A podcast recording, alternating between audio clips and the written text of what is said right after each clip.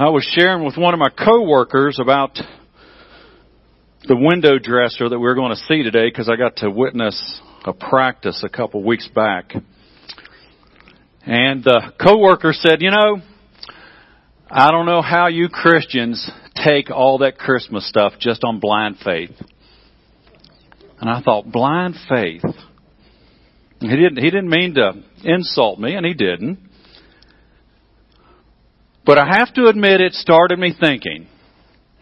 Now, I wasn't thinking about my beliefs, but why is it so many people doubt what the Lord has done and is still doing for His creation?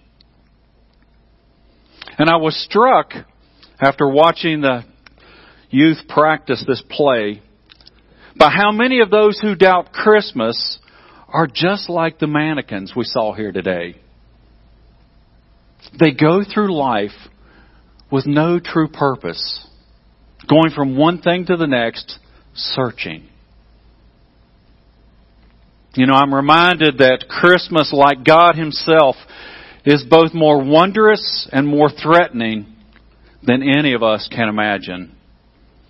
Christmas is a challenge as well as a promise of fellowship with God. But the world can't comprehend it. You know, it's quite an irony that Christmas, the one Christian holiday the world seems to embrace, proclaims a message that is incomprehensible to so many. Jesus was born not in a civic arena, but in a stable. He didn't live in a palace. He was a refugee. The guests at His birth were not the movers and shakers of society, but animals and shepherds. At every point, this child whom we celebrate on Christmas defied the world's expectations for how celebrity is supposed to act. The world cannot comprehend a God like Jesus.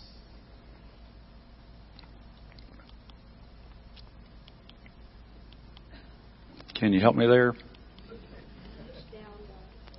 There we go.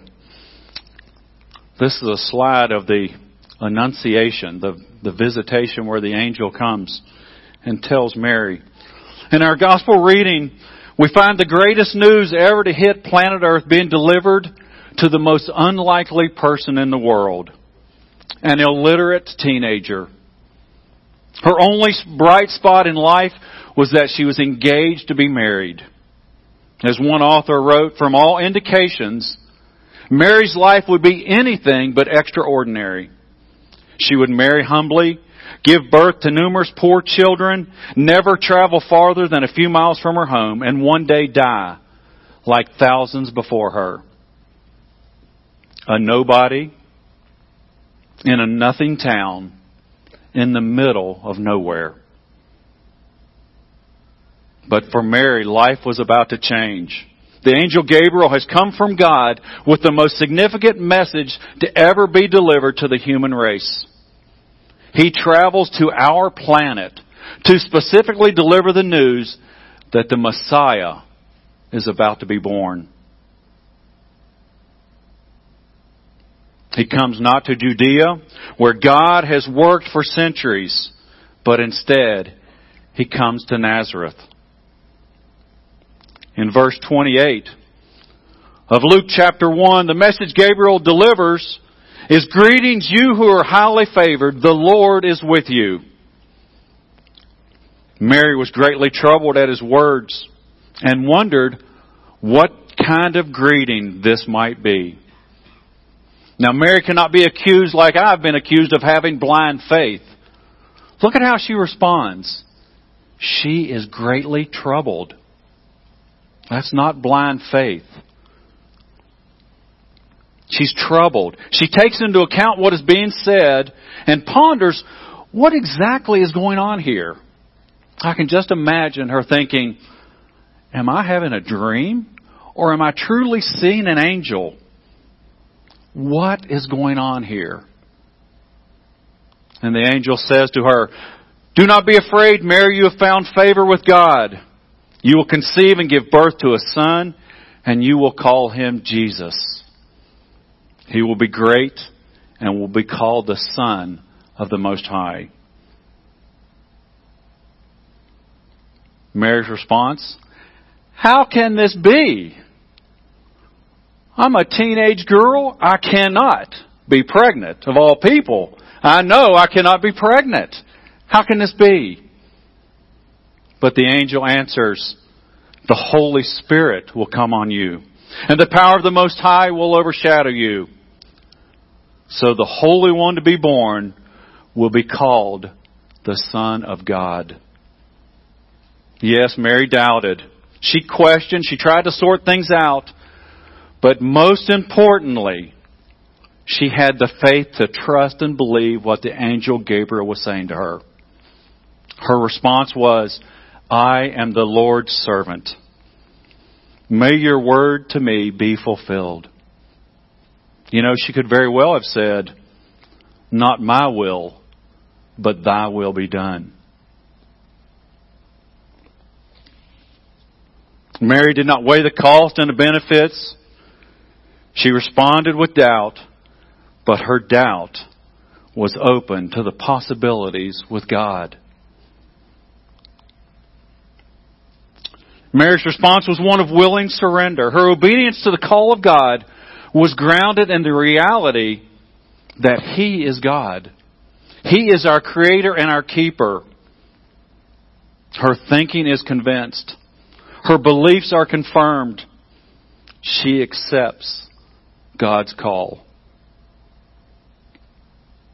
As I said earlier, the world cannot comprehend a God like Jesus. But can we?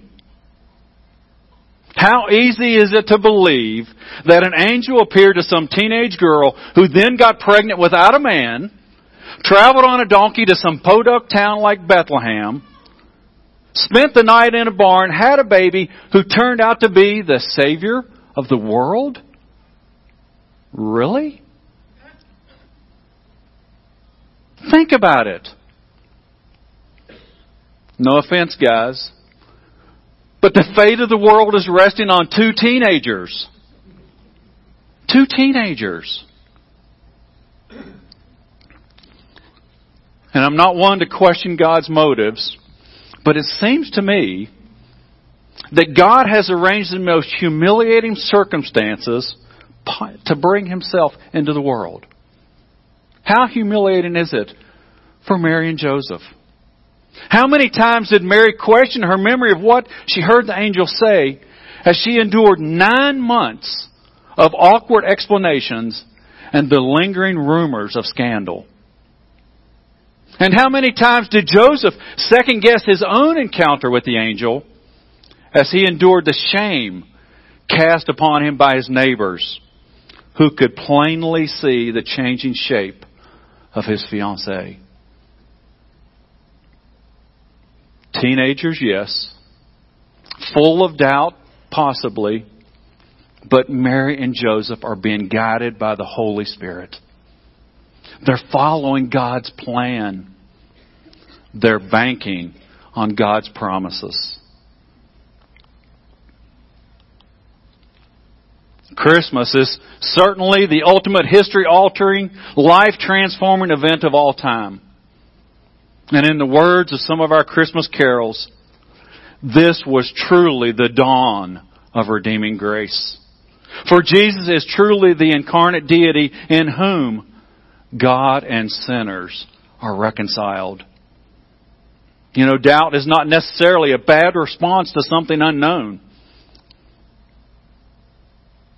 We can be like the mannequins and go along with those who doubt and be tied down by our own beliefs and expectations, or we can be like Mary and be open to the truth and be well, willing to let God be God and submit to His work in our lives. When it comes down to it, neither your doubt, my doubt, nor the doubt of millions can change who Christ Jesus is. That little baby that Mary carried for nine months, who was born in a stable and laid in a feed trough, is Christ the Lord, the heaven-born Prince of Peace, the Son of righteousness. From the manger to the cross at Calvary to an empty tomb, Jesus proclaimed the arrival of God's kingdom. He went to the cross for all mankind. He died for our sins and was raised from the dead, so that in Him each of us can have peace and joy in this life. And then we can spend eternity in His presence. So let me ask you a question. What might our lives be like if we were to believe in Jesus like He believes in us? What might our lives be like if we were to believe in Jesus like He believes in us? What might the world be like? As one of my favorite authors writes, he happens to be with us here this morning, Christmas introduces God's recovery plan for the world, the restoration of every heart. This recovery plan is a spiritual plan recovering every heart from sin's aloneness to a personal relationship with God. A personal relationship with God. Christmas, with God taking on human flesh, means that He went to infinite lengths to make Himself one whom we can know personally. We can know God personally. Take a moment just to ponder the fact that the omnipotent Son of God relinquished His control of the universe in order to come and be born in a manger to relate to you personally. Beloved, that is the true meaning of Christmas. Maybe you're here this morning having doubts about the whole Christmas thing. So I need to remind us all that God is still writing the story of the redemption of the world. And the rest of your story remains to be written. Regardless of your doubts, regardless of what's going on in the world around you, God loves you. God loves you. He made you. He knows who you are, what you were created to be. And because God loves you so much, He sent His only Son to be born in a manger, to die on a cross, and to be raised from the dead for you, and for you, and for me, and for everybody in the world. You don't have to be an angel. You don't have to be any of these wise men. You don't even have to be a child to want to seek the Christmas mystery. But you do have to have the courage to let go of your doubts. Surrender like Mary did and give God a chance. Give Him a chance. See what He can do. God never disappoints. He never disappoints. If you've heard the true message of Christmas and believe that this child is the King of angels, then we all have cause to celebrate. For Mary bore the Christ child for nine months.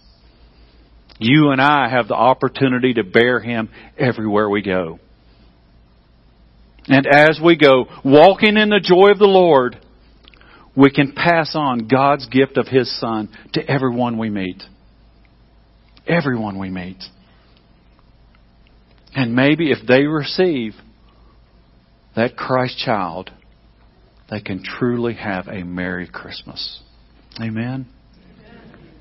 I'd like to close with the final verse from the hymn, O Little Town of Bethlehem, as our Christmas Eve prayer. So please pray with me. O Holy Child of Bethlehem, descend to us, we pray. Cast out our sin and enter in. Be born in us today.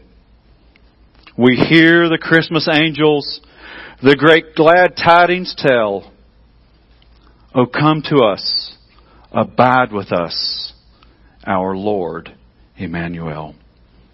Amen. God bless you and Merry Christmas. We'll